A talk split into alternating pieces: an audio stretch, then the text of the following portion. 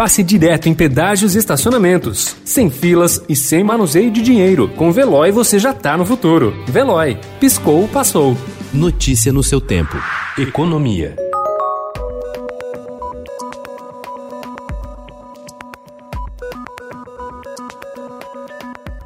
O projeto de socorro aos estados vai proporcionar um alívio de 217 bilhões de reais a governos endividados ou com dificuldades de caixa, segundo a estimativa do Ministério da Economia. O cardápio de medidas inclui a concessão de novos empréstimos, renegociação de dívidas e suspensão de cobranças, em troca do compromisso dos governadores com iniciativas para reequilibrar as contas.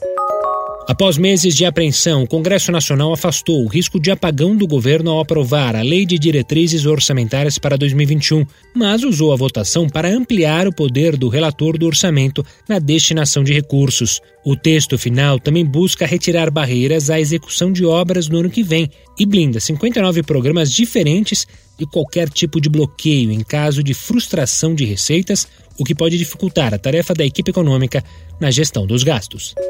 Após uma crise energética no Amapá que durou mais de 20 dias, o ministro de Minas e Energia, Bento Albuquerque, afirmou ontem que estudos apontam que o país passa por uma situação de abundância de fontes de energia, ao lançar o Plano Nacional de Energia 2050. Segundo ele, a situação faz com que a disponibilidade supere as projeções mais otimistas de demanda prevista para os próximos anos e dá oportunidade de o país se tornar exportador de energia.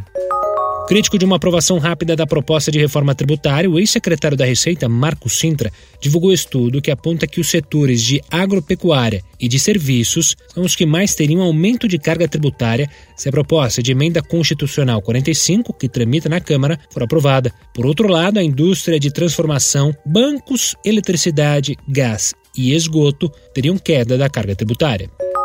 A principal fonte de receita do Google entrou na mira de reguladores e autoridades dos Estados Unidos por supostas práticas de monopólio. Ontem, advogados gerais de 10 estados do país anunciaram um processo contra a gigante por práticas anticompetitivas no segmento de publicidade digital, responsável por 80% da receita da empresa. Notícia no seu tempo. Pegando a estrada ou só indo no shopping? Com o Veloy você já está no futuro e passa direto em pedágios e estacionamentos, sem filas, sem contato e sem manusear dinheiro. Aproveite 12 mensalidades grátis e peça já o seu adesivo em veloy.com.br.